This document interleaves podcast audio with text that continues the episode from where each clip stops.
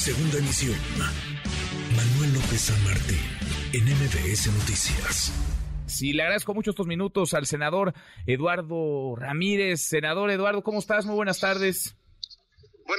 Manuel. Saludo a todo tu auditorio con mucho cariño y afecto. Gracias, gracias como siempre por platicar con nosotros. Escuchamos la crónica de lo que se vio ayer en el Senado. No sé si estas comparecencias desde tu óptica, senador, están cumpliendo con su objetivo. ¿Cuál es el objetivo de tener ahí a la secretaria de Seguridad siendo vapuleada por la oposición, defendiendo sus datos, sus números, y a los titulares de la Marina y la Defensa, pues eh, observando nada más porque no, no estaban invitados a comparecer, no podían hablar?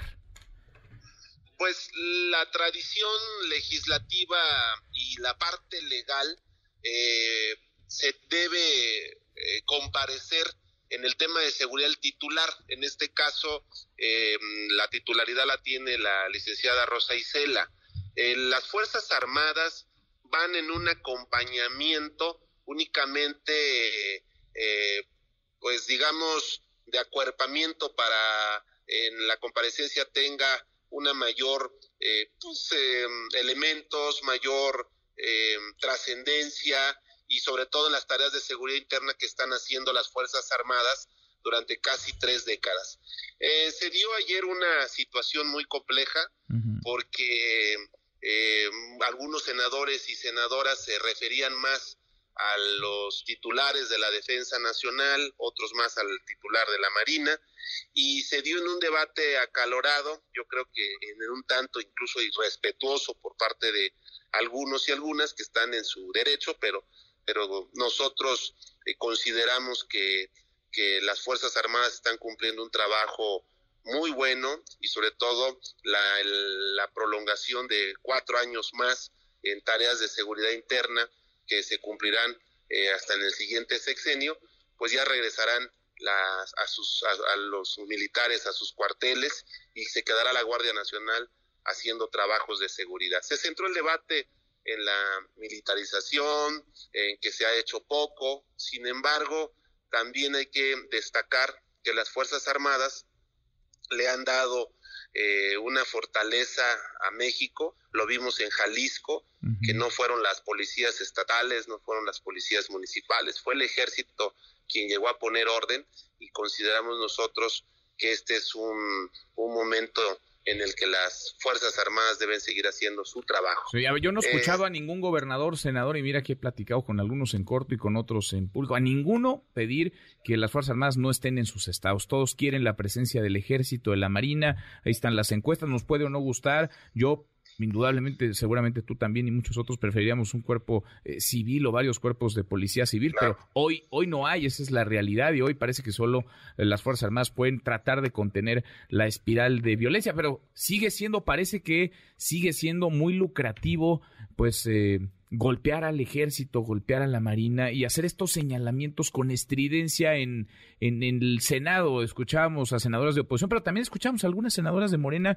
pues eh, con groserías, eh, faltarle al respeto a, legisladoras y a legisladores de, de otros partidos políticos. Por, eso te pregunto si realmente lo que estamos viendo le sirve a, le sirve a alguien, le sirve al país, le sirve a los ciudadanos para tener más información, le sirve a ustedes como senadores. Definitivamente no es el nivel de debate que debe existir. Sí, comparto contigo esta expresión. Yo creo que el debate debemos darle una altura, una calidad de contenido, con estadísticas y olvidarnos de las eh, diatribas, las calumnias, los señalamientos. En México requiere de unidad en los temas fundamentales como son las tareas de seguridad pública, podemos diferir en otras eh, materias como es la política, la reforma política, la reforma electoral, los temas de la ley de ingresos, pero en temas tan sentidos que tienen que ver con nuestra seguridad física, de nuestra seguridad familiar, de nuestro cuidado patrimonial, yo creo que ahí debemos cerrar filas y yo espero que sea parte solamente de un proceso electoral anticipado hacia el 2024 y que en el terreno de los hechos podamos ponernos de acuerdo allá donde están los problemas, en los municipios, en los estados, y que la federación acompañe a estas poblaciones y se entreguen eh, resultados que favorezcan al norte, al centro y al sur de México. Yo creo que lo más importante es el trabajo en territorio que tendrán que llevar a cabo